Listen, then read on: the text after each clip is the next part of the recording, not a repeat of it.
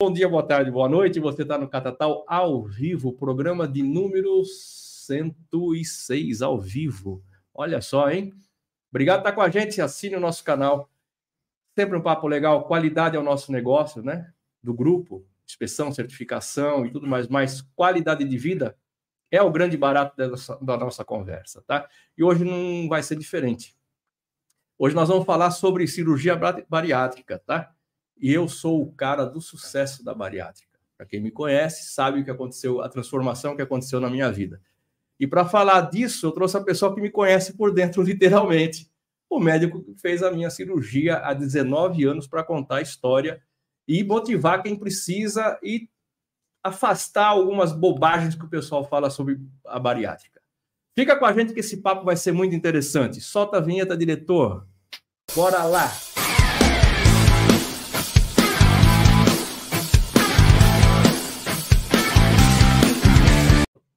Volta aqui, ó, para falar sobre esse assunto. Estou recebendo hoje aqui a pessoa que mudou a minha vida, efetivamente. Por que mudou? É, é simples, é só porque ele te operou? Não, porque ele me convenceu sobre a cirurgia.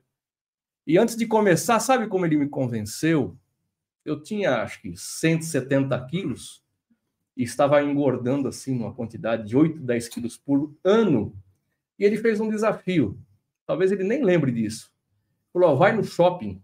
Do jeito que você está crescendo, quando você chegar com 50 anos, você vai ter 250 quilos.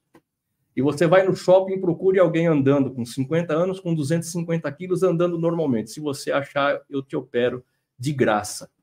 E eu perdi. Doutor Hilton Libanori, obrigado por aceitar o meu convite e vir aqui contar. Eu que agradeço, Cláudio, a, a oportunidade. Muito feliz de estar aqui hoje com vocês e com todos que estão nos acompanhando.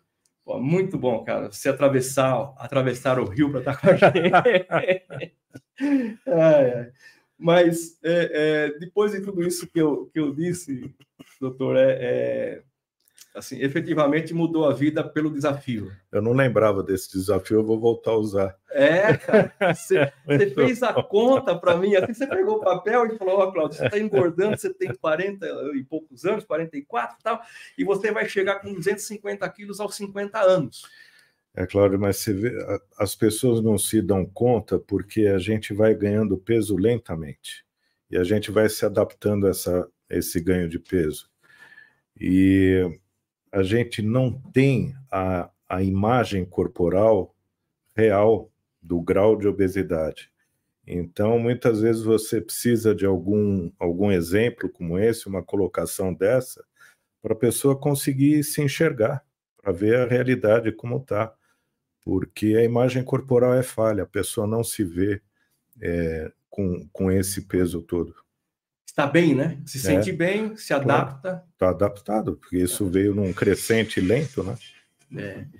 Mas é, e eu fui justamente isso, isso foi, eu cheguei nesse peso todo justamente pela comodidade, né? A comorbidade e a comodidade, né? Então aumenta um peso, vai lá, faz uma roupa nova, aumenta um peso, vai faz outra roupa nova e vai se adequando, faz uma cama mais reforçada e a coisa vai quando você vai ver. E não só isso, você vai também acumulando condições associadas, entendeu? Chega numa certa idade, você começa a tomar um remedinho para pressão, mais para frente para pré-diabetes, depois começa a tratar diabetes. Hoje a gente tem mais facilidade no diagnóstico e a gente tem visto muito a apneia obstrutiva do sono que também acaba piorando tudo isso, né? O próprio refluxo gastroesofágico, entendeu? São várias as, as condições associadas à obesidade e frequentemente quando o paciente chega para a gente, ele já tem múltiplos especialistas e está tratando uma série de doenças associadas e ninguém ainda se deu conta que se ele tratar é, realmente o, o, problema central, que é a obesidade, tudo que está em volta vai melhorar junto. É esse, esse é, é, é essa é a situação de, de, de, efetivamente que eu, eu me vejo nisso pelos cuidados que eu passei a ter com a minha saúde. Eu não tenho problemas de saúde pelo cuidado que eu passei a ter, efetivamente. E por uma questão de não sentir, não sentir dor, não gosto de sentir dor, né? Tem gente que se acostuma, né? É. Então, dores musculares, tipo, afastei tudo isso. A perda de peso me, me levou tudo isso, levou tudo isso para longe, né? Mas a, a, a, minha, antes da gente partir para isso, você tem uma, uma, uma carreira é, médica já extensa, já há bastante tempo, já, já tenho quase 20 anos de operado, né? Você foi um dos primeiros a, falar, a fazer essa cirurgia no Brasil, mas a gente vai depois voltar nela. Mas eu queria saber o seguinte, cara. É lógico que você teve uma infância, teve uma juventude e se tornou um médico, né? Isso. Tá? E eu sei também que você foi, durante, hoje você é um coronel da reserva, né? É, o que te levou a ser militar? O que aconteceu primeiro? Né? O militar ou o médico? O médico. O médico aconteceu primeiro? O médico. Na verdade, eu sou filho de médico. Meu pai era médico, era patologista clínico, tinha um laboratório de análises clínicas. E, mas eu, para dizer a verdade, eu sempre fui mais para a área de tecnologia. Eu até quase a época do vestibular eu queria fazer engenharia, preferência engenharia eletrônica, que era o que me fascinava. Eu já fazia meu, minhas montagens eletrônicas, fazia desde é, é, aqueles pedais distorcedores para guitarra para os amigos que, ah. que tocavam, até misturador de som, mixer para fazer gravações de, de, músicas e tal. Eu fazia a placa de circuito impresso em casa, fazia as montagens, tudo. Já entendeu? tinha uma tecnologia Sim, embarcada é, aí. E, e aí, no final das contas, eu, eu acabei, eu sempre fui muito ligado ao meu pai, sempre foi um grande exemplo para mim. E eu via que ele também gostava de tudo isso, mas ele era médico e era feliz com o médico e tinha um laboratório de análises clínicas que, bem ou mal, era uma oportunidade grande de profissional para mim. E aí eu acabei mudando a opção e fiz, é, é fiz vestibular para medicina, fiz faculdade de medicina da USP. E o interessante, Cláudio, você me falou que tinha tempo. Hein? Tem tempo. Se puser um microfone vambora, da minha frente, vambora. ainda isso vai longe. Mas o interessante é que, poxa, eu estava voltado, pô, vou trabalhar no laboratório com meu pai, né? Então, nas primeiras férias, no primeiro ano da faculdade, no segundo ano também, eu fui passar um mês com ele no laboratório trabalhando. E eram coisas muito interessantes, porque envolviam é, técnicas que na época eram coisas de ponta, né? tipo imunofluorescência, radioimunoensaio, que envolvem é, radioisótopos e coisas assim. Poxa, aquilo na teoria era o máximo, mas eu me via ali fazendo aquele negócio repetitivo, um mês e tal. Eu falei, caramba, tô ferrado. tô, numa, tô numa linha de produção. É, exatamente. Né? Aí veio o terceiro ano da faculdade, que a gente tem uma, uma matéria que é a técnica cirúrgica. Aí eu me encontrei, daí eu falei, tô salvo. É isso que eu quero fazer. Porque se você for analisar é, realmente todas as especialidades médicas, é, não tirando mérito, muito pelo contrário, estou falando aquilo que me atraiu são poucas as especialidades em que você tem chance de realmente curar alguém. Entendeu? Na maioria das especialidades, você vai fazer diagnósticos maravilhosos, entendeu? Dificílimos, um tratamento complexo, mas você vai, na melhor das hipóteses, controlar uma doença, né? que vai permanecer. Tem poucas, é, é, poucas exceções. Nas especialidades clínicas, a exceção é, são as moléstias infecciosas. O infectologista vai lá, acerta o diagnóstico, acerta o remédio e cura a pessoa. Mas se for ver as outras especialidades, nem tanto, nem sempre. As especialidades cirúrgicas, não, envolvendo trauma ou mesmo oncologia, outras doenças, você tem essa chance de. conserta. De, de é, e, e outra coisa que, que, que me atraiu muito foi a, a coisa manual, né? Eu sempre, puxa, eu acho que eu fui agraciado com uma habilidade manual muito boa. Minha, mão, minha mãe costumava dizer que eu tinha a mão fina, os dedos longos, que eu ia ser o pianista ou cirurgião. Eu até tentei tocar piano, mas eu achei aquilo para mim foi muito complexo. Quer dizer, operar é mais fácil. É muito mais fácil. Muito cara. mais fácil. E aí realmente, realmente eu acabei é, me encontrando dentro da medicina, especial, especialmente dentro da cirurgia, né? Porque é uma coisa lógica, é uma coisa lógica, né, cirurgia. Se você é for olhar, é totalmente, totalmente, é totalmente mecânico. O cirurgião é pragmático, mecânico. Entendeu? Não tem mais ou menos. Ah. É aquilo e pronto.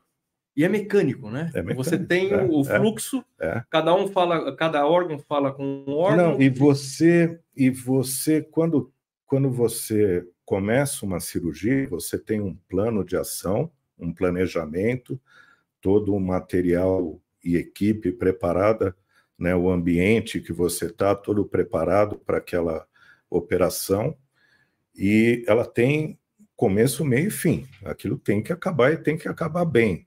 E você pode ter percalços no meio da operação que te obriguem a tomar uma decisão muito rápida e, e mudar o teu, todo o teu planejamento e terminar aquela cirurgia de outra forma. Então é um, é um desafio bastante grande, entendeu? Você tem que tomar decisões rápidas, certeza não tem mais ou menos. É por esse caminho, então vai ser por esse caminho, vai acabar assim. Tem que estar é, preparado para as intercorrências. Sim, exatamente. Vai dar pro... Deu problema. A gente costuma brincar que quanto mais velho você fica como cirurgião, é, as cirurgias ficam mais longas. É, não é porque você perde destreza ou nada disso, não é. É que cada, cada complicação, cada problema que você teve na tua vida, numa cirurgia, você acrescenta um passo em todas as próximas para evitar que aquele problema se repita. Entendeu? Então, por um lado, a tua cirurgia pode passar a demorar um pouco mais, porque você vai passando a ser mais cuidadoso com o tempo por outro lado, ficam mais seguras também. A, é, a experiência, é, a é. experiência é. faz com que você tenha um, um olhar mais. Exatamente. Você mais... sabe que existe um paralelo e hoje a gente usa muitos conceitos da aviação na cirurgia. É, então, hoje, quando a gente vai começar uma operação, a gente tem um checklist que foi baseado na aviação. Então, primeira coisa, o paciente é esse mesmo? o, o, o, enfermeiro de sala pergunta para o cirurgião, eu tenho que vocalizar, eu tenho que ativamente dizer assim, o paciente é esse, qual é a cirurgia que o senhor vai fazer? Eu tenho que repetir qual é a cirurgia, isso tudo está sendo gravado na sala de cirurgia. Que lado que é? Entendeu? É, qual, precisa antibiótico, precisa transfusão, já foi feito. Né? Isso está tudo escrito, mas ele repete. Sim, o, o enfermeiro está lendo, check, eu estou repetindo. Só precisa de exame em sala, precisa de é, transfusão, foi pedido sangue, entendeu? Tudo isso antes de começar a cirurgia. A mesma coisa para o anestesista. Está tudo certo, tem tudo que, todos os equipamentos conectados e tal. Então, é, é, eu, há, um, há uns anos, num congresso nos Estados Unidos, a gente teve uma palestra sobre segurança em cirurgia, que fala muito da tua atividade, né? Não em cirurgia, mas foi muito interessante porque foi um, um, um ex-oficial da Força Aérea Americana que era responsável, à época, é, das investigações dos acidentes aéreos nos Estados Unidos.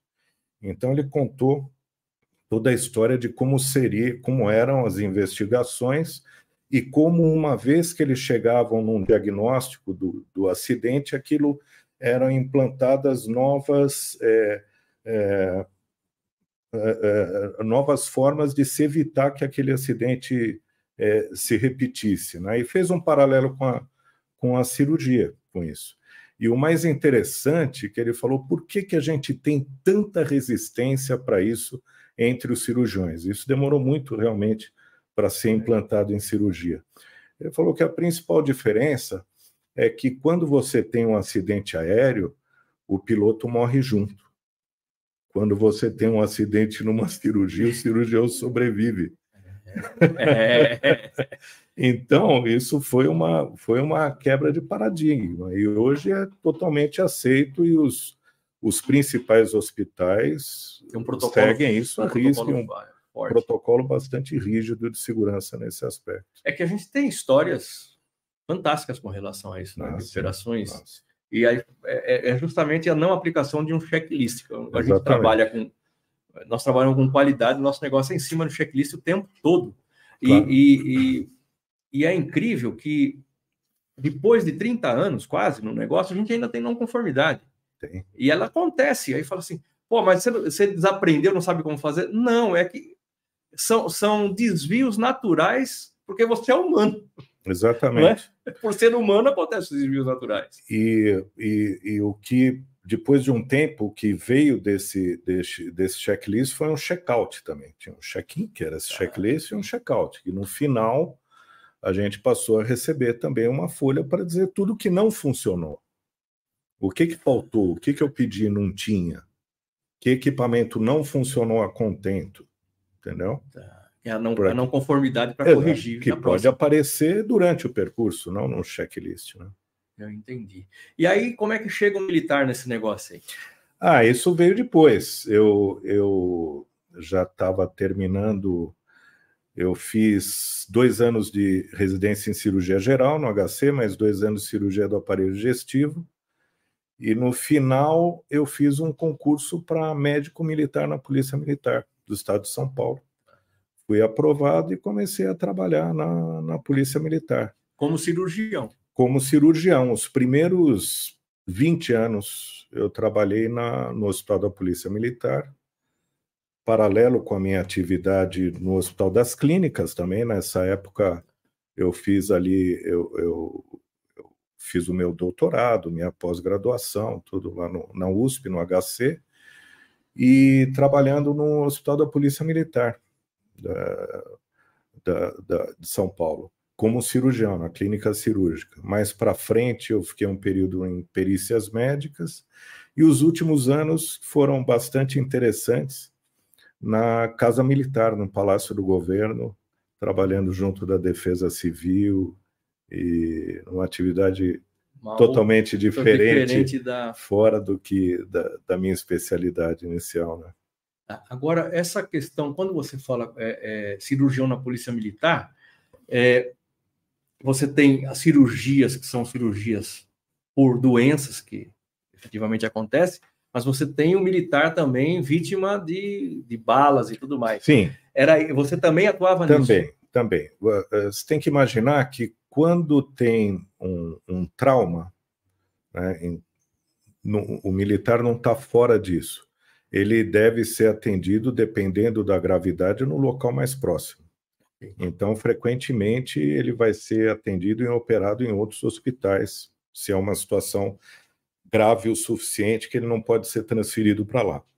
Agora, sempre que houver chance, a possibilidade de transferência, ele era levado para o hospital da Polícia Militar. Mas lá a gente não atende é, só é, policiais da ativa, também da reserva. Então, na época que eu estava lá, eram mais de 150 mil é, policiais, que o serviço de saúde era o Hospital da Polícia Militar e as, as clínicas vinculadas né, da própria Polícia Militar. Então, é um contingente ba é, bastante grande. Ali você tem todas as especialidades cirúrgicas, né? não, é, não é só trauma. É, ali a gente operava de tudo é uma experiência fantástica. Né? Ah, porque... sim, foi, foi, foi um período muito bacana, muito bom mesmo, porque a gente acaba criando um vínculo forte com a instituição, né? Porque a gente passa a admirar mais o policial e, e se vê como um deles, inclusive, e, e se envolve bastante com a polícia militar. Foi uma experiência muito positiva. E agregou, só agregou, né? Claro, agregou conhecimento e agregou tudo. Experiência de vida. De vida, né? Agora, aí chega um instante que você é cirurgião do, do, do, sistema digestivo e tudo mais, e nós temos lá, há 25 anos, eu acho que eu posso dizer isso, a chegada forte da cirurgia bariátrica, né? mas primeiramente aberto, e você vem com uma novidade. Então, né? o que aconteceu nessa época, sabe, às vezes tem aquela aquela oportunidade, dizem que não existe sorte na vida, né? Existe você estar tá preparado para as oportunidades que aparecem. Eu não sei se foi isso ou se eu estava no lugar certo na hora certa, mas o fato é que quando eu estava terminando a minha residência em cirurgia do aparelho digestivo, eu fiquei mais um ano como médico preceptor, que é o médico que ele acaba sendo o chefe dos residentes e tem atividades didáticas também e acompanha mais de perto o professor titular na época, que era o professor falecido, professor Henrique Walter Pinotti. E justamente nessa época é, foi implantado lá na nossa disciplina, na cirurgia do aparelho digestivo, a cirurgia laparoscópica, a videocirurgia. Foi a época que estava chegando e sendo divulgada no Brasil.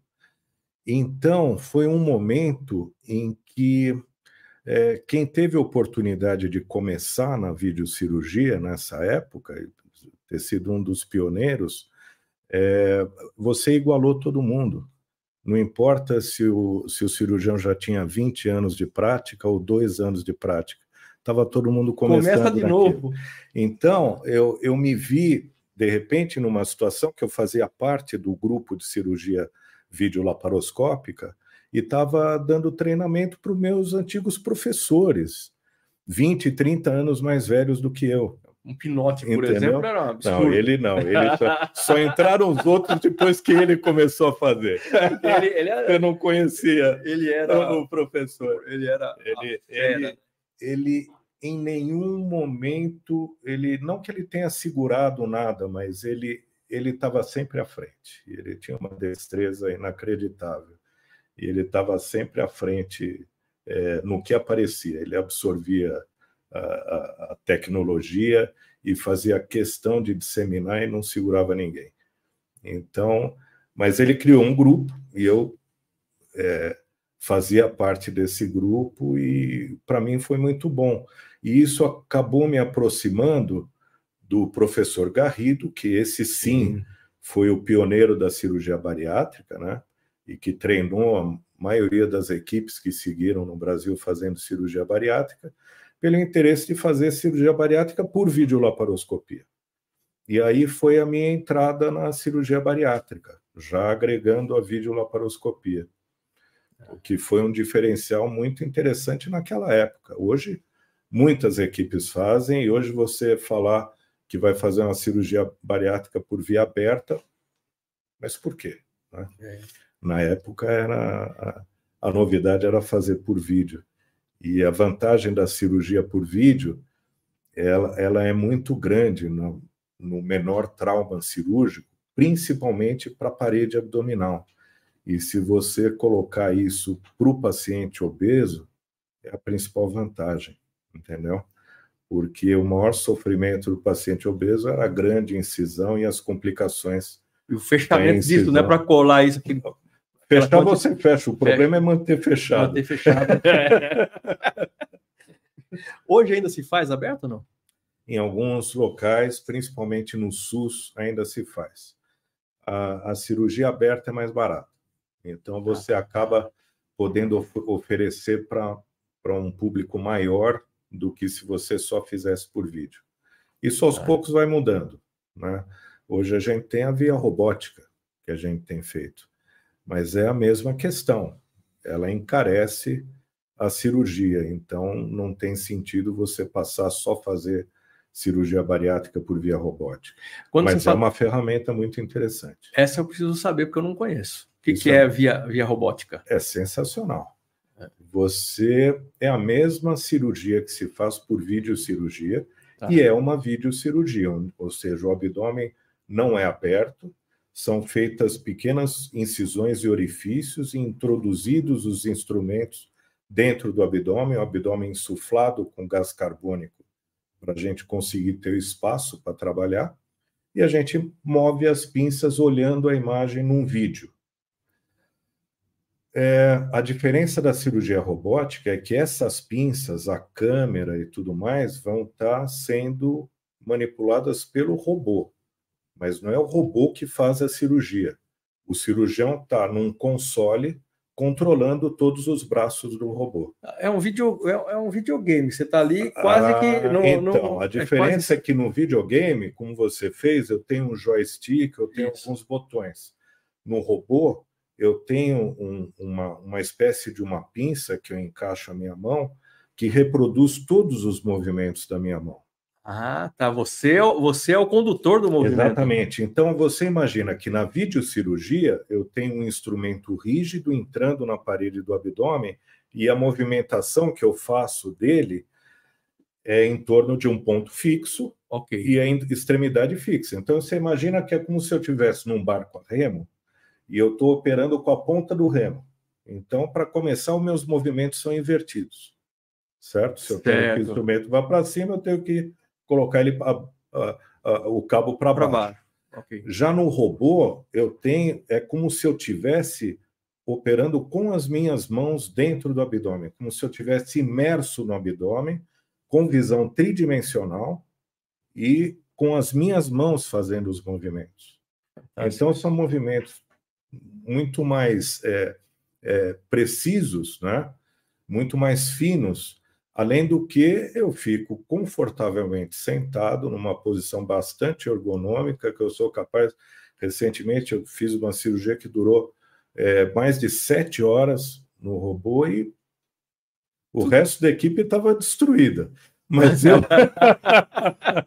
Mas eu estava muito tranquilo. Na posição de piloto estava. Estava ótimo. Podia aguentava mais outro tanto, né? Então é uma, é uma, é uma tecnologia que veio para ficar e só vai ser aprimorada e vai chegar o dia em que cirurgia vai ser igual cirurgia robótica, como é. hoje é igual videocirurgia. Cara, é, é, ela não fica só numa cirurgia bariátrica, isso vem. Não, isso, isso é feito. Inclusive, o, é, a, o, o, a especialidade que, por enquanto, mais se beneficiou do, do, do robô foi a urologia onde mais ele cresceu foi na cirurgia radical da próstata, porque pela posição da, das vias urinárias inferiores da próstata no abdômen, a videocirurgia é difícil, porque você tem que operar na parede anterior com instrumentos que entram na parede anterior e não tem essa mobilidade para virar para cima. Já o robô corrige isso hum, totalmente. E ele é pontual, né? Porque a próstata é. É um erro ali, então, quer dizer, então, ela não você, permite. Então, os trabalhos têm mostrado que você, por lesão é, nervosa durante a cirurgia de próstata, você pode ter uma incidência maior de impotência sexual, né? E a cirurgia robótica com uma precisão maior, muitos trabalhos têm mostrado que isso tem esse efeito colateral é menor quando feito por equipes é, é, com bastante prática e por via robótica.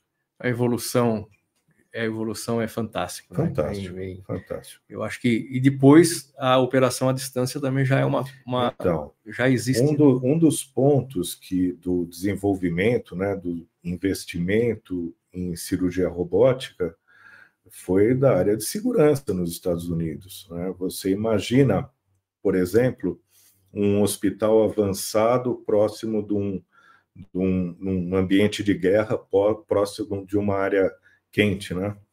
Você ali você não vai ter todos os, os especialistas.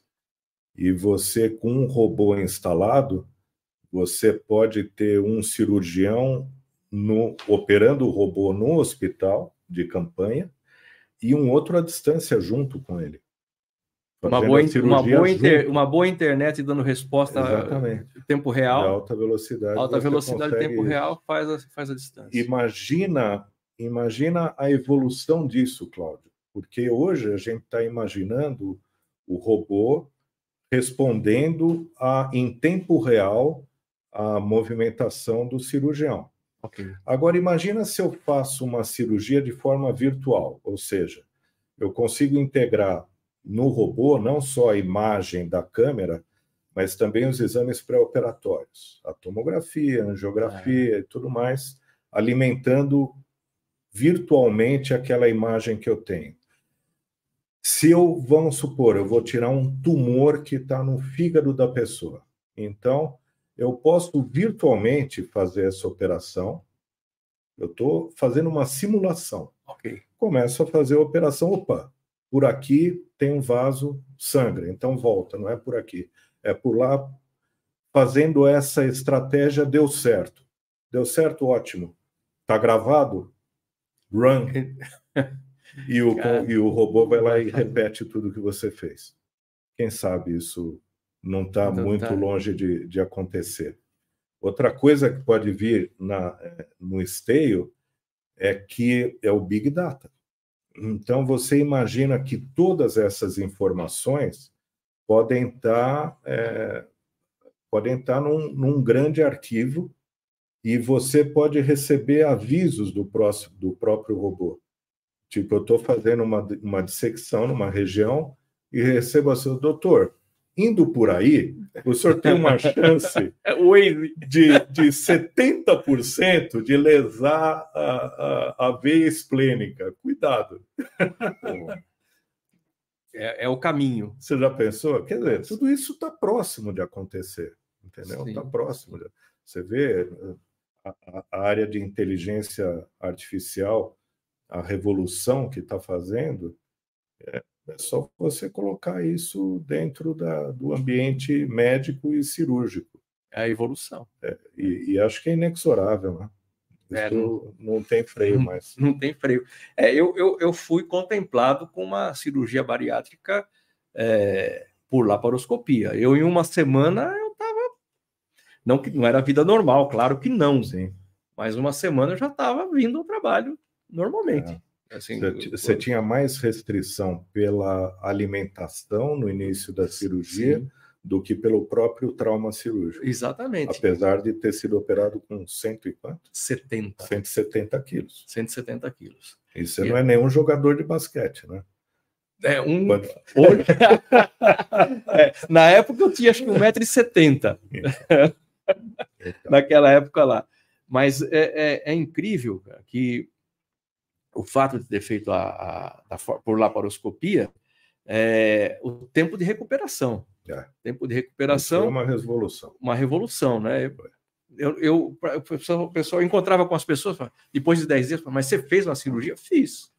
Mas você está andando? Está normal? Tô. E está sentindo alguma coisa? Não, nem fome, porque não tinha estômago, tamanho de estômago ainda para sentir fome. Você sabe, Cláudio, que isso, em, isso foi o meu tema de tese de doutorado que eu apresentei em 1997, 96 ou 97. Eu sei que quando a gente fez o projeto de pesquisa, acho que foi em 92, isso era um tema que era muito pouco, era uma coisa totalmente original. Então, é, foi um projeto que foi rapidamente aceito, a gente colocou em prática, mas infelizmente ele demorou para ser concluído e publicado, porque né, nesse período saíram várias publicações já semelhantes a que a gente tinha se proposto. E o que a gente fez foi estudar a resposta imunoinflamatória ao trauma. Então, tem uma série de marcadores bioquímicos que a gente pode estudar que eles estão relacionados ao grau de traumatismo que o, que o organismo é, é, recebe com uma cirurgia. Então, a gente comparou um grupo de pacientes que a gente fez cirurgia de vesícula por via aberta com outro grupo que a gente fez por videolaparoscopia, de forma randomizada e comparou os resultados. E uh, a gente viu que o maior trauma da cirurgia para o organismo não era a cirurgia em si, não era a retirada da vesícula, mas era a via de acesso. Era abrir o abdômen para chegar na vesícula. Entendi. Entendeu? Então, isso é aquilo que você sentiu na pele de ter Sim. uma recuperação rápida, rápida, Na época, a gente conseguiu quantificar isso em marcadores imunoinflamatórios. Conseguiu ter dados para poder fazer é. um, um, comparativo, é. né? Agora, nessa, nessa questão, ah, com a gente aqui está o Carlos Camei. Camei, obrigado por estar com a gente, cara.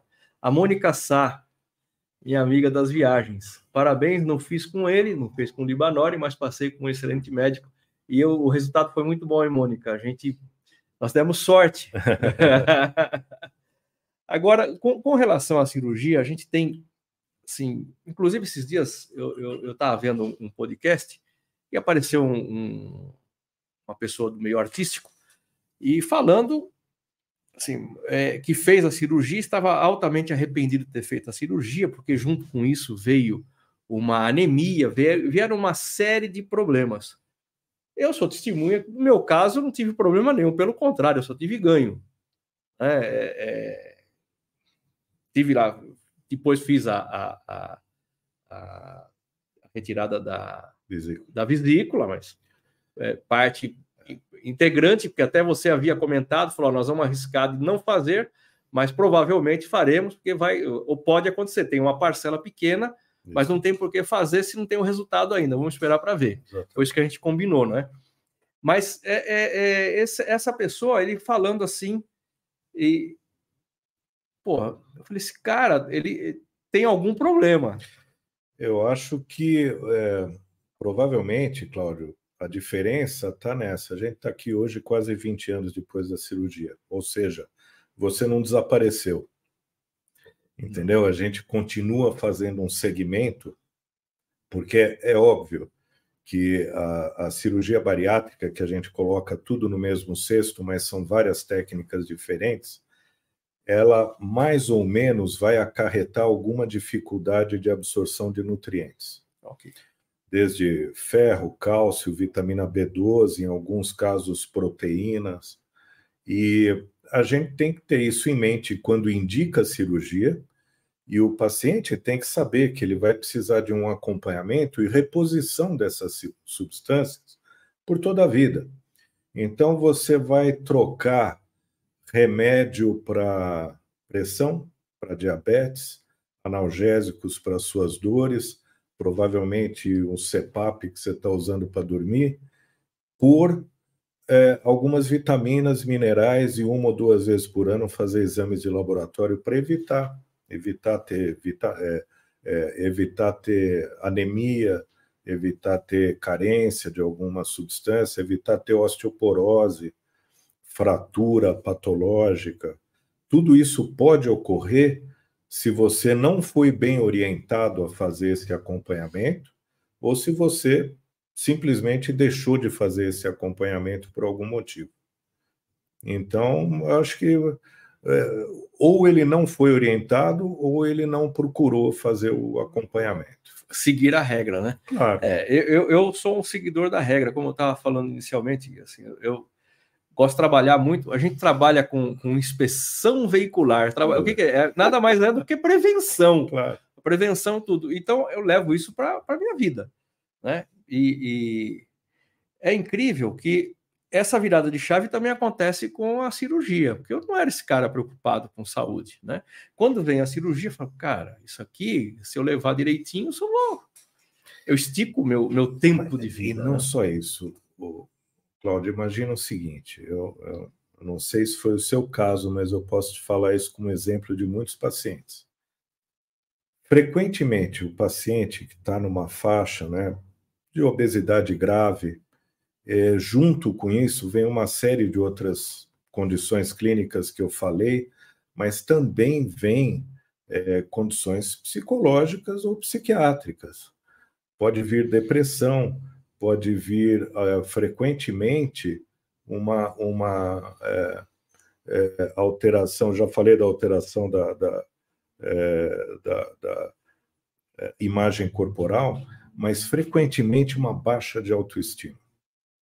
Você imagina que o paciente passou a vida ouvindo que ele é o gordinho, que ele é que ele, por que que não faz uma dieta? Por que que nunca fez uma dieta e emagreceu?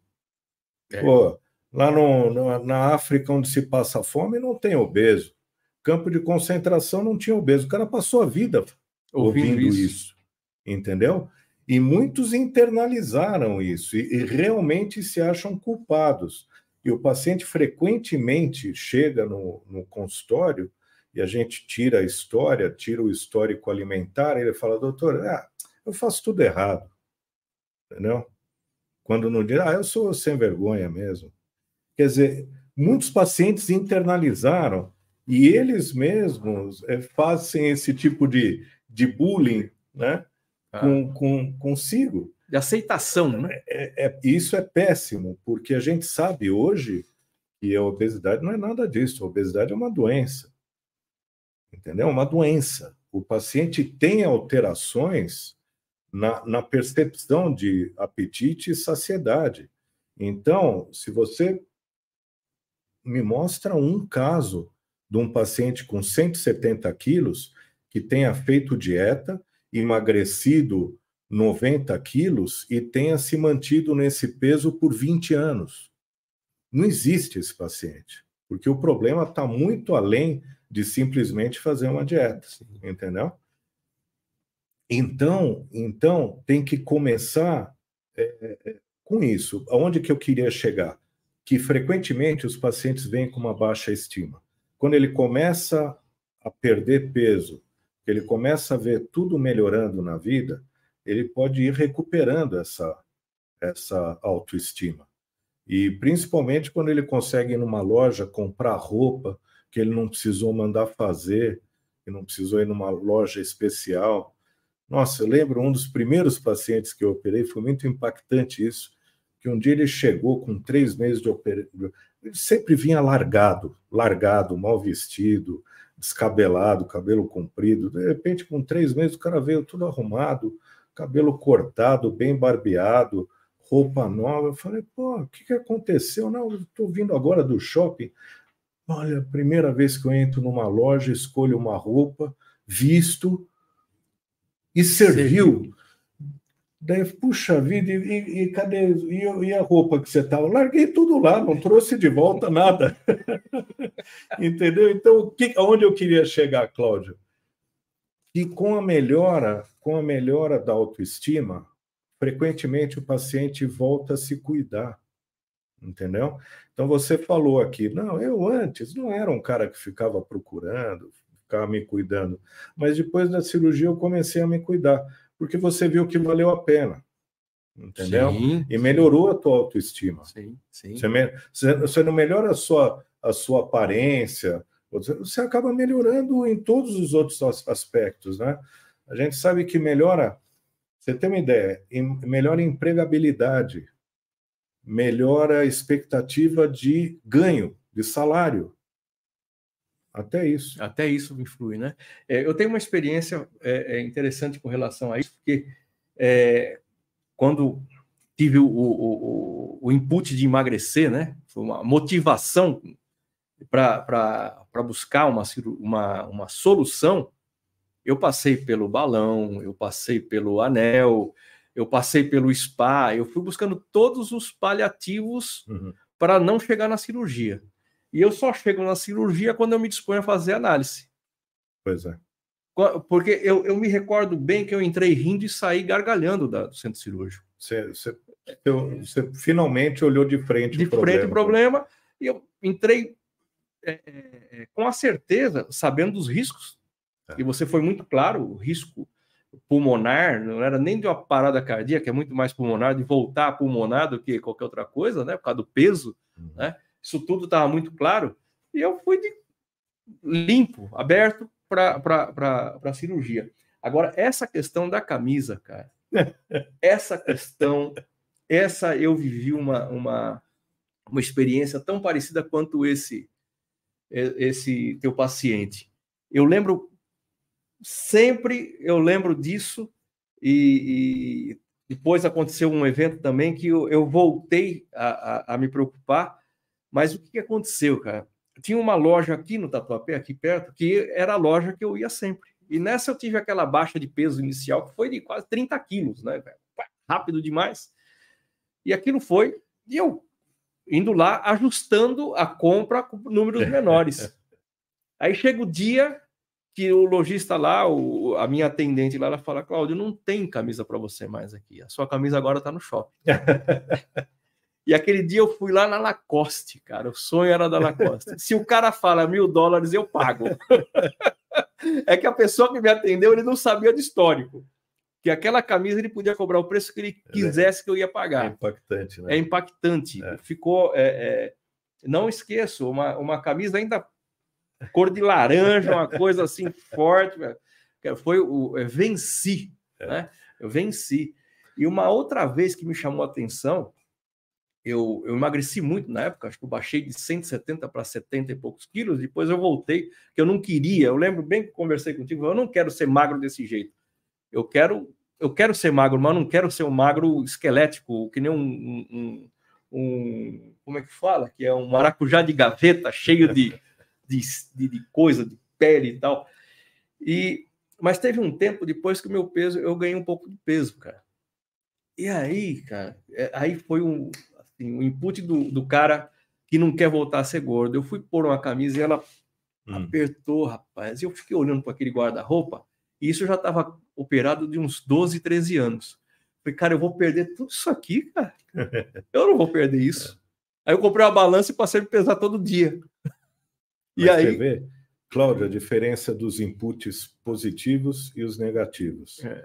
Entendeu?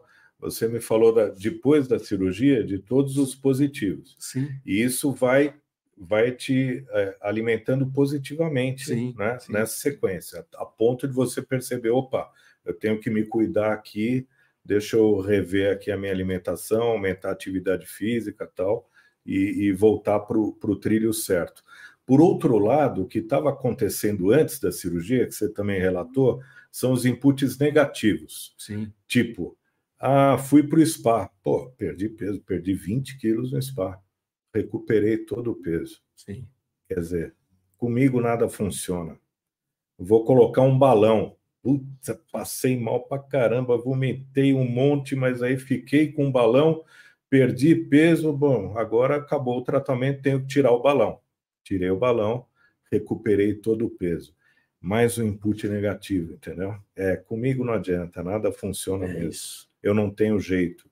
É isso aí. São coisas que o paciente fica repetindo para ele mesmo, até que ele internaliza aquilo e chega, chega. à conclusão que é verdade. E foi aí que a a, que a análise te ajudou. É, entendeu? Te posicionou. Te posicionou. Agora tem o outro paciente, que é o porra louca, né? É, e chega lá e fala: Meu, resolvi que é agora. É, tem esse é mais perigoso. Esse, é esse é, perigoso. é, muito frequente. Ele chega no consultório: Não, eu quero operar. Você já percebe que a, a, o objetivo dele não está na perda de peso e na melhoria da qualidade de vida. O objetivo dele é operar entendeu? Ah. E então esse é o paciente que se tiver uma coisinha, uma complicaçãozinha, ele vai questionar todo o tratamento, porque ele na verdade não ouviu nada, ele quer operar, pronto, ponto. Se eu coloquei muita dificuldade, ele vai procurar outro e alguém vai operar ele rápido. Entendeu? E depois vem todo esse questionamento. Ah, mas agora eu tô eu não tomo nada, que me disseram que eu não precisava tomar nada, que eu podia comer o que, o que eu quisesse, o que é mentira, ninguém fala isso, mas tem pessoas que repetem isso. E agora eu ganhei uma anemia. Entendeu? E outros voltam a engordar. Então você tem que ter muito cuidado. Eu acho que é a única, é a única atividade em que eu vendo um serviço, mas eu mesmo coloco barreiras para o paciente consumir esse serviço que eu vendo. Eu não consigo imaginar nenhuma outra. O paciente chega no meu consultório motivado a operar, fazer uma cirurgia bariátrica. Não, mas eu quero logo, porque eu vou ter o casamento da minha filha, senão não vai dar certo o vestido e tal. E eu coloco barreiras. Eu falei, não, calma, não funciona assim. Isso é um processo um pouco mais longo. Entendeu? É... Você conhece alguma outra atividade? Eu não conheço. Mas não é por aí, vai devagar. não, não vou vender é. para você. Você não está é. preparado para comprar, é. não é? Eu acho que é por aí, né? Com a gente aqui também a Luane e Heloísa Torelli. Conheço bem essas duas figuras. Mandando um abraço para você aqui. Beijo. É, bom, aí tem o médico, o médico militar, tá? mas eu sei também que tem outras atividades. Você não é só esse cara, porque precisa vida louca de, de, de cirurgia que acontece quase você opera muito, toda hora você está operando, né? A gente liga lá para conseguir uma consulta contigo, é, para daqui 15 dias, 20 dias, você está com a agenda sempre tomada numa velocidade de cirurgia é, atendendo demais lá. Isso é muito, muito bom. E aí, aonde é que vai Tem que ter alguma coisa para dar um alívio nessa tensão aí. Porque é, é, esses dias eu entrevistei um pastor aqui, a gente estava falando sobre a dificuldade de ser pastor, que de manhã ele vai na maternidade, à tarde ele vai lá no hospital ver um terminal, à noite ele recebe a notícia no final da tarde que a pessoa morreu, mas à noite ele tem um aniversário para ir, pô. Imagina a cabeça desse cara como é, é que fica no final do tempo, né? É.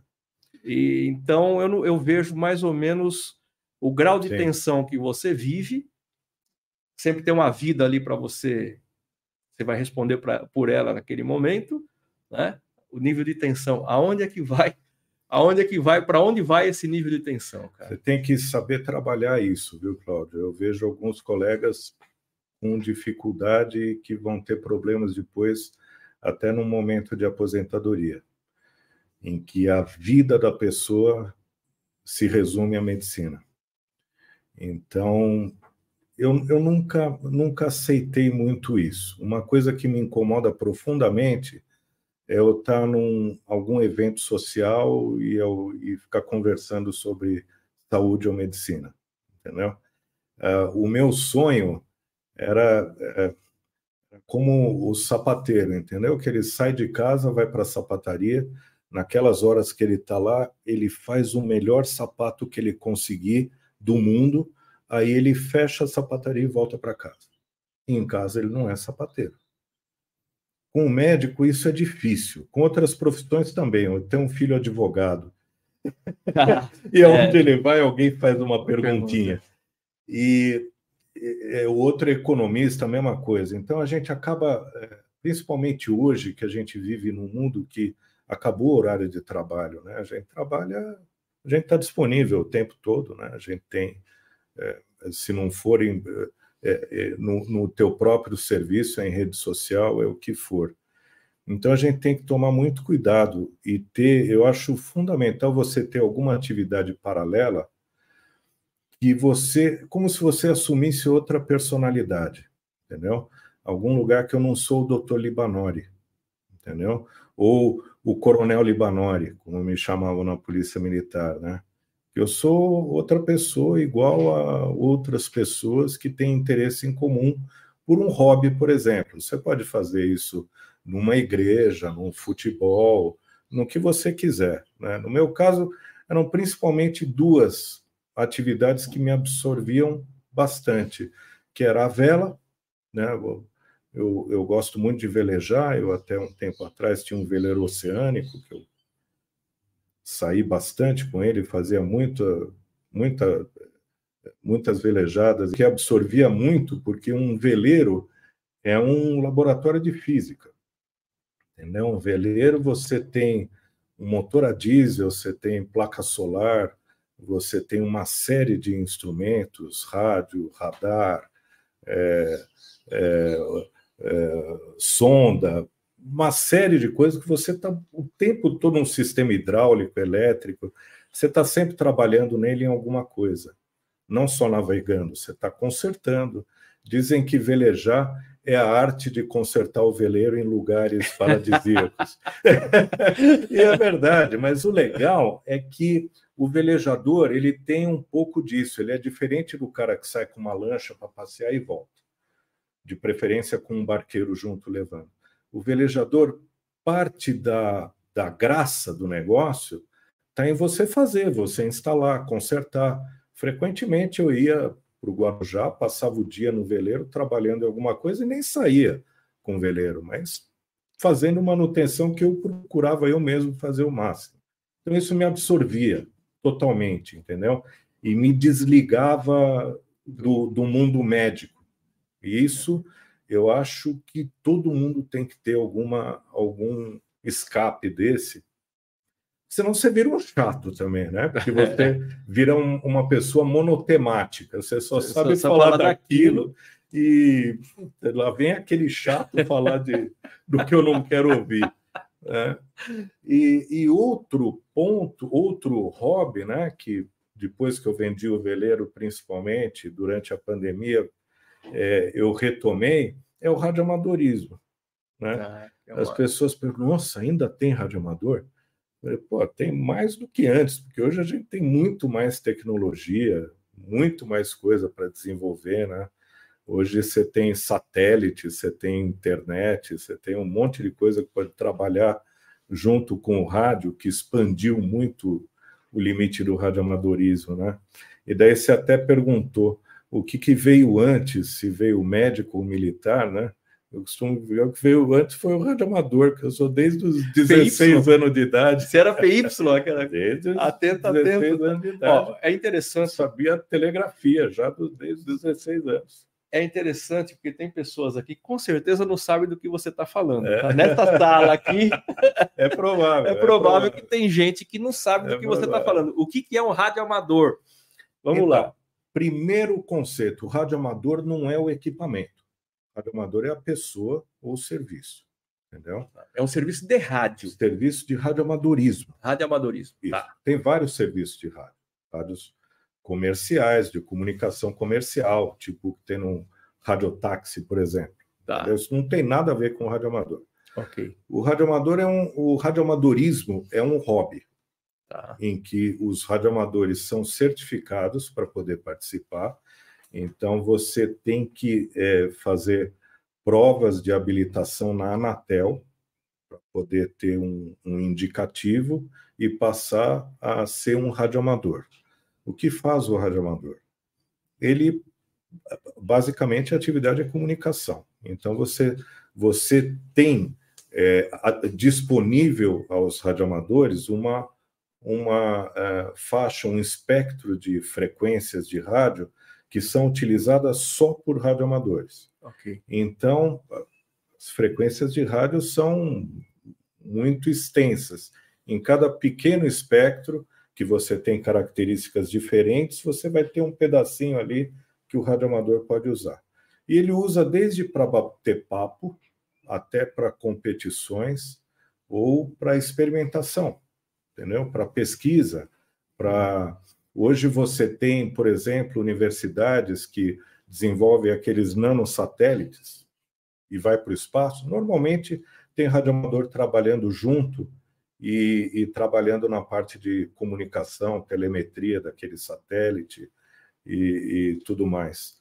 É, você tem competições, por exemplo, você é, tem com, os contestes que se chamam, que são internacionais, né? Tem milhões de radioamadores no mundo. No Brasil, são 40 mil. Aqui no estado de São Paulo, 10 mil. Então, eventualmente, este fim de semana vai ter um, um concurso internacional é, da, da, da Liga Americana de Radioamadores, em que quem faz o máximo número de contatos em uma determinada condição acaba sendo o ganhador, entendeu? Então, é uma forma, é um hobby aquilo te, entre, te entretém, desenvolve conhecimento, você tem que saber radioeletricidade, entender de antenas, de uma série de coisas que você põe a mão na massa. É muito parecido com aquilo que eu te falei do velejador, ah. entendeu? É muito próximo, porque o, o, velejador é diferente do lancheiro, que quer navegar. Ok.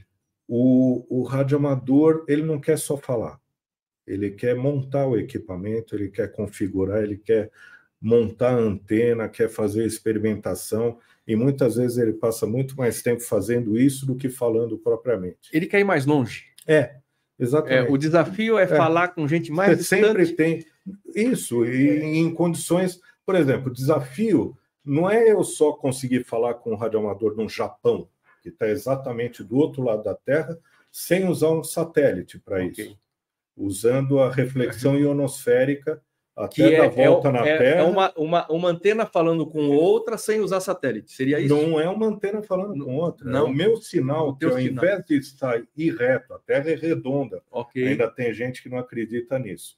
Então eu vou falar com um cara que está do outro lado da Terra, o meu o sinal de rádio anda em linha reta.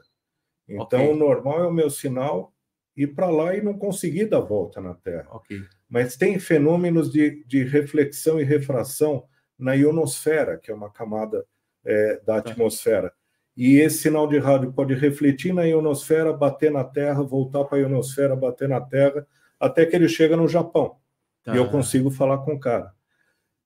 Aí o desafio pode ser maior. E se eu fizer isso, ao invés de usar mil watts, usar um equipamento que eu montei em casa com potência de 5 watts. Será que eu consigo?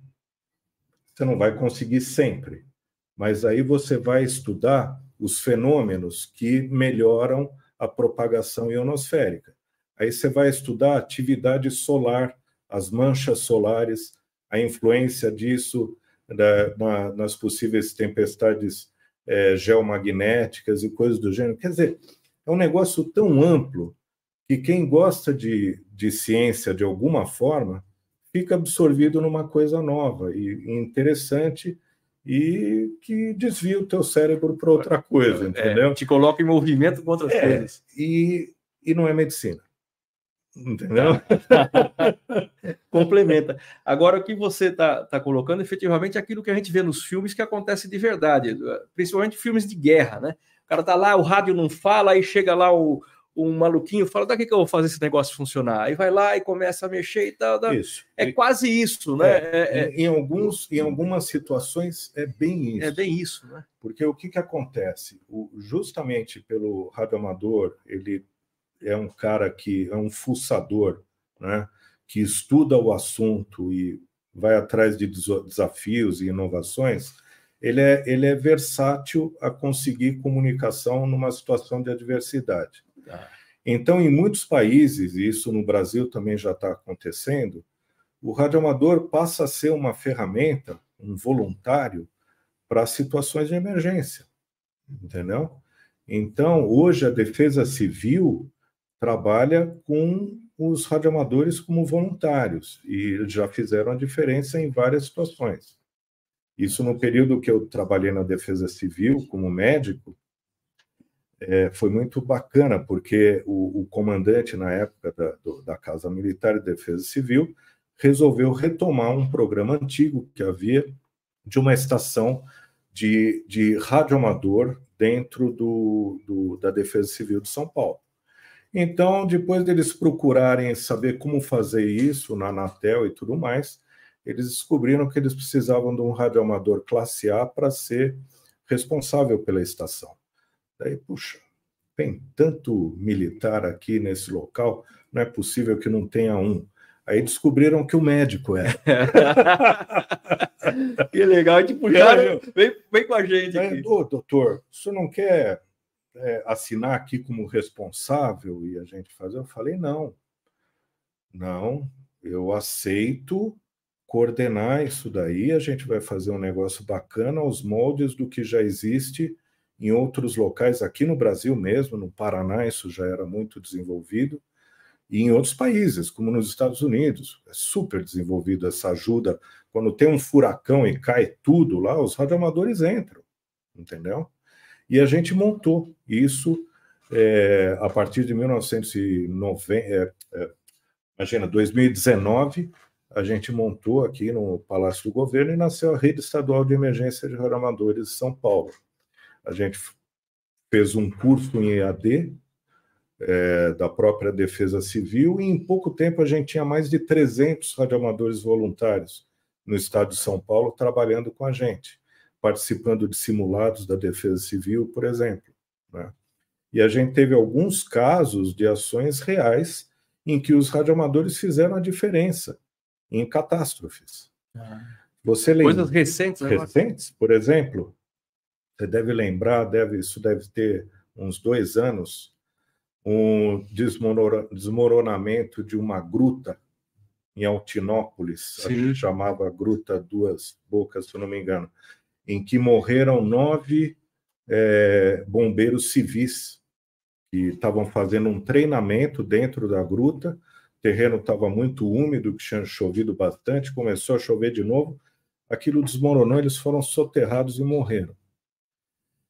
Os bombeiros e a Defesa Civil foi acionada para fazer o, o, resgate. Então era uma área em que os ali o caminhão de bombeiros, as viaturas chegavam até um certo ponto e para chegar nessa gruta tinha mais uns mil metros de uma picada por uma região baixa no meio de rochas e tal. O que que aconteceu? Os rádios do, dos bombeiros eles são altamente criptografados para ninguém interferir ou, ou, mesmo monitorar a atividade e funcionam com repetidoras, né? E eles não conseguiam contato da base de comando com os bombeiros que estavam fazendo o resgate na gruta. Daí eles acionaram a gente, a, a rede, a gente chamou, é, radioamadores estavam lá próximos, em Ribeirão Preto, que rapidamente foram para o local, levaram equipamento, montaram ali uma repetidora não longe, mas um rádio próximo da ponte de comando, num ponto que tivesse acesso tanto ao caminhão quanto a, aos bombeiros que estavam no resgate. Deram walkie-talkies para os bombeiros que estavam lá e eles passaram a ter comunicação para fazer o resgate. Senão, cada informa informação tinha que alguém levar um quilômetro andando e voltar por uma picada. Quer então, dizer, essa é, a grande diferença, é a diferença. Do, do, do, do radioamadorismo no Brasil para outros países. É, nos Estados Unidos, eles estão preocupados com grandes eventos, com grandes catástrofes que eles tenham um, um período de blackout. Aqui no Brasil, não. Os desastres são localizados e a ajuda que a gente pode dar é naquele local, naquele momento.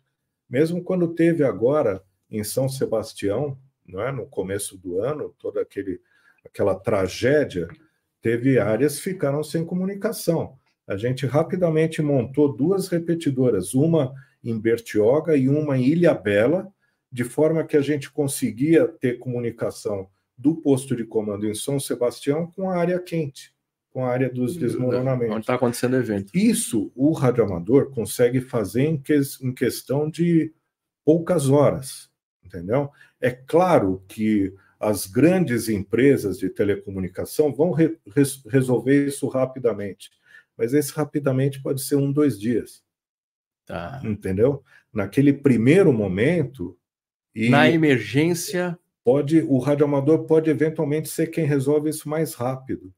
E não só isso, ele não precisa ser o único modo de comunicação, e frequentemente não vai ser, mas ele pode, pode ser mais um voluntário em comunicação que vai ajudar naquela situação. A pergunta é o seguinte: no radioamador não tem essa que eu estou sem sinal, então? É? Aquela que eu estou com o então. celular, estou sem sinal. Então, é o radioamador. Mais, é mais difícil, porque é aquilo que eu te falei você tem no espectro de ondas de rádio, você tem várias possíveis faixas e sempre tá. de alguma forma você vai você chegar vai lá, continuar, vai continuar, você vai conseguir, você vai chegar. Interessante, cara. Isso aí depois você vai fazer o convite para quem quiser ir para esse mundo, porque a gente tem muita gente que foi PX, era PY, era PY. Então, é, PX é o rádio cidadão, cidadão, que é diferente, é uma outra Sim. atividade que inclui até possibilidade de uso comercial e é bastante restrito, entendeu? Que são rádios de uma potência mais restrita, em, canalizados de uma, de uma, é, é, uma faixa de frequência também bastante restrita, que são ali os 27 MHz. O, o radioamadorismo não, ele vai desde a faixa de ondas longas, médias, ondas curtas, UHF, VHF, e, e, e, aí por diante. Então, você não, você não tem limite, fora o limite de potência, que é, no, no rádio cidadão são poucos watts, e no rádio amador pode chegar até 1.500 watts. Quer dizer, o, o, céu é o limite. É o limite. O teu budget é o limite. e normalmente a paciência da esposa e dos vizinhos também com antena e tudo mais. Interferência. Interferência, Não. você sabe que isso é uma coisa resolvida hoje. Antigamente isso era um problema. Você começava. Pô, eu lembro, meu pai era radioamador. Eu lembro que ele começava a fazer telegrafia, as luzes da casa piscavam, e na televisão você conseguia. Eu já sabia telegrafia, eu conseguia dizer com quem que ele está falando. falando. Isso não existe mais. Não existe mais por uma série de motivos. Primeiro, os próprios equipamentos de rádio hoje têm uma filtragem muito melhor. E as televisões também. E hoje é, a faixa de frequência que você usa em TV digital também é menos propícia a esse tipo de, de interferência. E a TV digital filtra tudo isso, quer dizer, isso acabou. Ah, acabou. E não só acabou, como se inverteu. Hoje, a gente tem muito mais fontes de interferências para o radioamador do que vice-versa.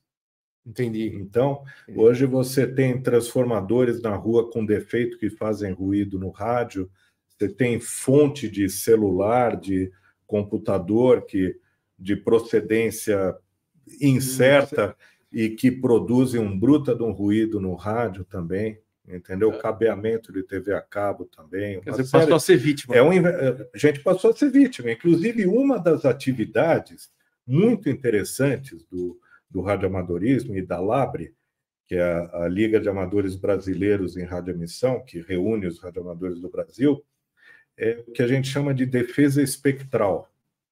Então, o que é isso? É justamente trabalhar junto das agências que normatizam é, é, a proteção contra interferências não é, é interferências é, de rádio, né, é, que, que são produzidas por esses equipamentos.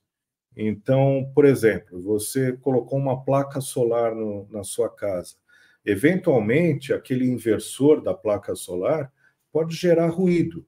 Esse ruído você não percebe, mas de repente o teu vizinho, o Wi-Fi dele não está funcionando tão bem, entendeu? Daí ele vai lá e chama alguém para consertar o Wi-Fi, troca o equipamento. Na verdade, é uma, é uma interferência da placa solar e do inversor do vizinho dele, entendeu? Lâmpadas de LED são terríveis. Hoje, essas lâmpadas de, de rosquear já são melhores, mas aqueles refletores de LED fazem uma, um ruído enorme e podem te, te, piorar a conexão.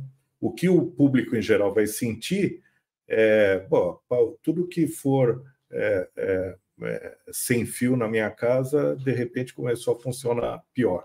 É por Entendeu? conta de interferência. É por conta de interferência de algum, que eu chamo, não, não me vinha o termo, interferências não intencionais.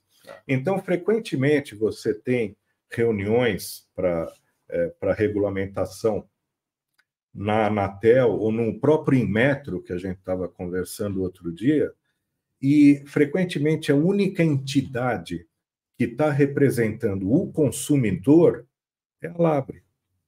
É o Grupo de Defesa Espectral, que tem interesse em que não tenha emissões de radiofrequência não intencionais que vão prejudicar o serviço de rádio.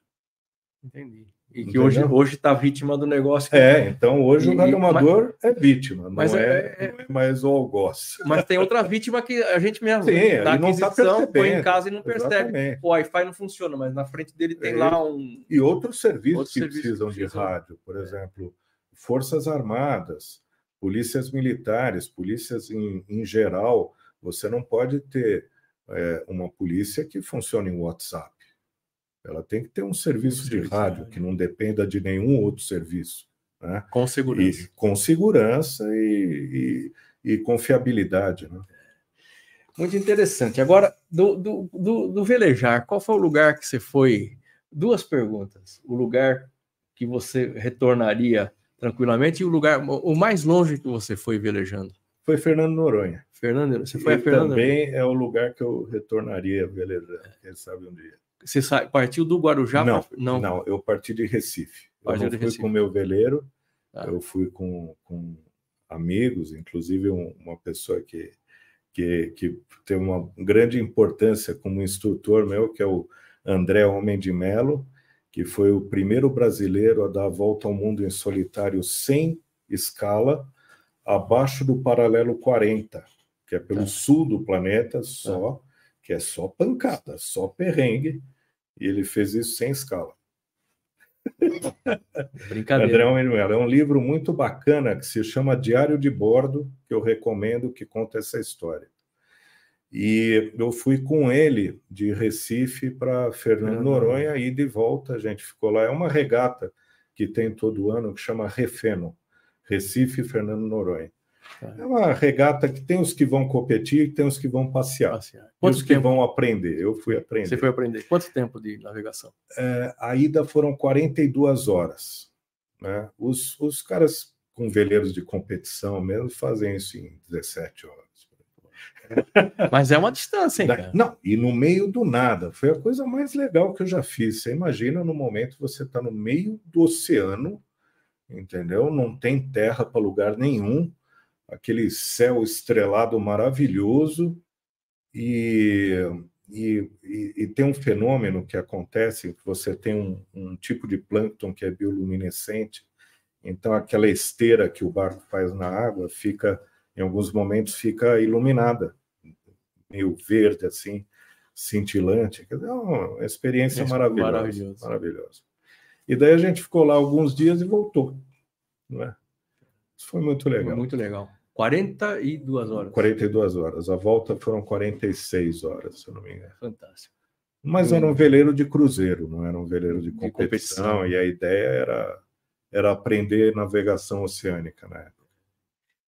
Isso é, é, é, tudo isso, e ainda tem a questão da, da defesa civil, né? Você hoje ainda está dentro da defesa civil ou está como voluntário? Como é que então, você... A gente manteve eh, essa experiência em São Paulo da rede estadual de emergência de radioamadores que a gente ajudou a implantar deu tão certo que o pessoal da Labre, que é a Liga é. Brasileira de Radioamadorismo, que tem como uma das funções gerenciar a Renner, rede, a Renner é a Rede Nacional de Emergência de Radioamadores, que é vinculada à Secretaria Nacional de Defesa Civil. Tá. Isso é gerenciado pela Labre. Eles me convidaram para ser o coordenador nacional da Renner.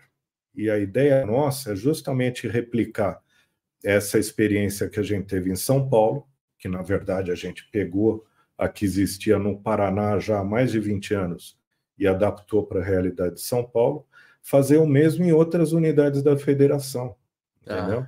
E hoje a gente está tendo uma oportunidade grande disso, porque a, a, a Senad, né, a Secretaria Nacional de Defesa Civil, ela está fazendo um novo Plano Nacional de Defesa Civil e nos convidou para participar, convidou os radioamadores, a Renner, a participar desse plano.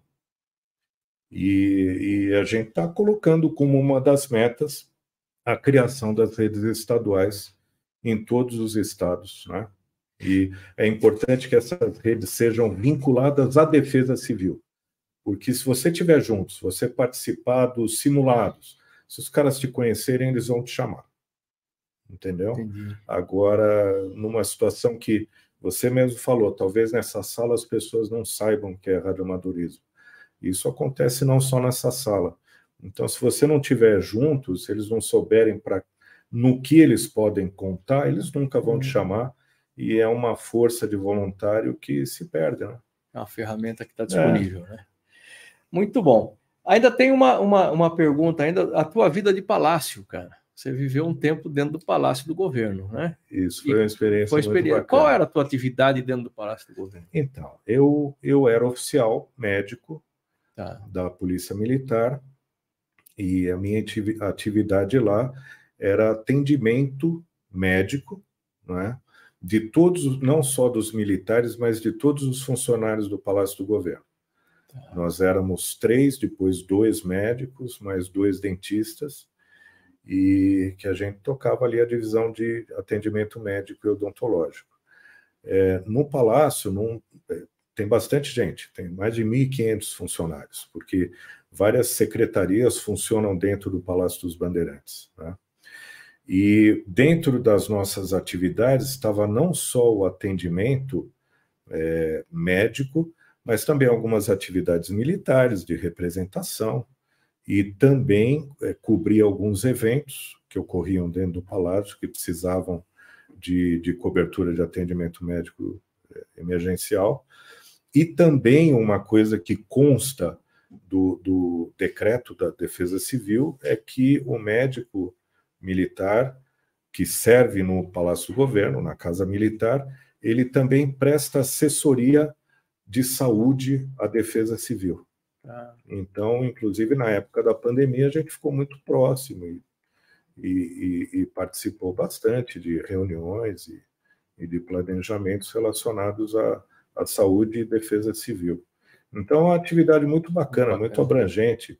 E, e não só isso, a gente estava muito próximo ao, ao, ao efetivo militar, lá da Polícia Militar, dentro do Palácio, e pôde acompanhar muito de perto a, a atividade deles e admirar a abnegação que eles trabalham e o zelo que eles têm pelo serviço público, que era uma coisa que até então eu não acreditava que pudesse ocorrer. Mas existe. Lá, existe. Existe. existe. Né? É, a gente tem. É, às vezes o pessoal coloca muito em dúvida.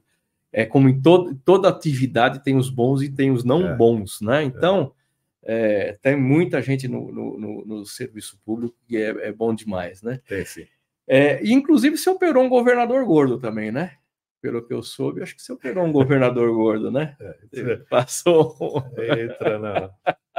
Entra no, na área na, de, na, de na história. Não, não, posso sair contando história. É isso, mas, mas, mas, teve, mas teve um, um, um governador que estava obeso e você fez a cirurgia nele. Eu sei disso aí, que eu acompanhei essa trajetória do governador. De repente o cara começa a emagrecer e fala: passou, passou por alguém aqui. Mas é, nós estamos caminhando para o final da nossa conversa, estamos aqui quase uma hora e meia. É, é o papo vai. Eu pediria a você o seguinte, cara, que você mandasse uma mensagem para os obesos que estão nos vendo aqui. O que você recomenda que esse cara faça antes de qualquer coisa?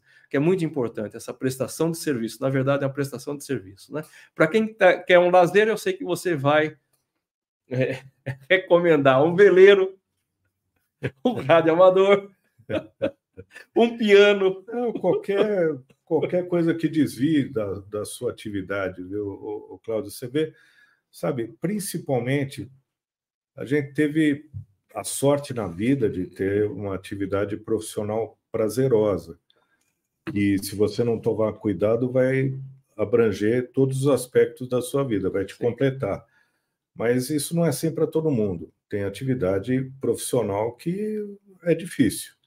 E a pessoa tem que ter um escape, tem que ter, eu acho que todo mundo tem que ter algum escape, um hobby e, olha, pode ser esporte, atividade voluntária, o, o que for, é, arte, o que, o que a pessoa se encontrar, tiver prazer fazendo, acho que deve procurar fazer, e isso vai fazer bem para a cabeça dela. Né? Agora, a pergunta que você me fez para o paciente obeso, eu acho que a partir do momento que você percebe né, que você está tendo uma série de condições clínicas que estão estão atrapalhando a tua vida, que é, estão ligadas à obesidade, primeiro encarar de frente que você tem um problema de saúde, você tem uma doença, que isso não é não é um problema de caráter, não é? De falta de vontade, que você ou que você possa procrastinar no sentido de, ah, hora que eu quiser emagrecer, eu emagreço, porque isso não vai acontecer provavelmente, como você vinha contabilizando, você vai passar a ganhar peso ano a ano e essas condições vão piorar, piorarem. Então procura procura tratamento, procura tratamento médico, não procura tratamentos alternativos, porque a obesidade é um dos maiores campos para pilantragem. Entendeu? Você tem todo tipo de profissional ou não vendendo ilusões para o paciente. E o paciente tende a acreditar sempre numa solução que seja mais fácil, mesmo que não exista nenhuma comprovação, nenhum resultado palpável. Né? Então, procura tratamento sério, procura um endocrinologista, o teu clínico geral, o teu cardiologista, as mulheres o seu ginecologista, discutam o assunto, eles vão saber encaminhar para quem de direito. Hoje nós temos medicamentos que são bastante é, eficazes, que podem ser um início de um tratamento, e vai ter aquela parcela de pacientes que vai se beneficiar com a cirurgia. E, e é, veja, a obesidade ela é como o tabagismo o prejuízo para o teu organismo depende do tempo que você ficou exposto à obesidade, assim como o tabagista. Quanto mais anos ele fumou, pior vai ser o desfecho. Então, Não espera, não espera, procura tratamento. Passa lá pelo psicólogo se tiver com dúvida. Não, o, o, o psicólogo, o psiquiatra, frequentemente, ele está inserido nessa equipe, entendeu? Tá o, assim como o nutricionista, o endocrinologista e para alguns pacientes o cirurgião bariátrico.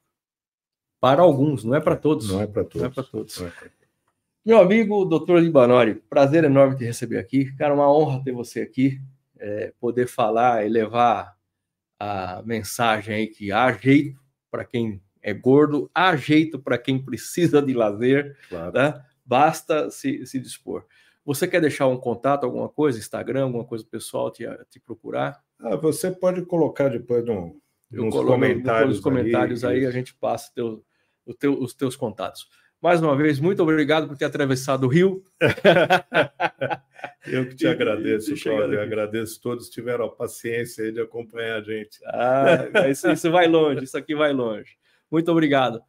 E aí, você que esteve com a gente, eu falei que o papo ia ser muito legal e foi, como sempre, muita informação, muito conhecimento, trouxe muito conhecimento para a gente, aprendemos muito hoje aqui.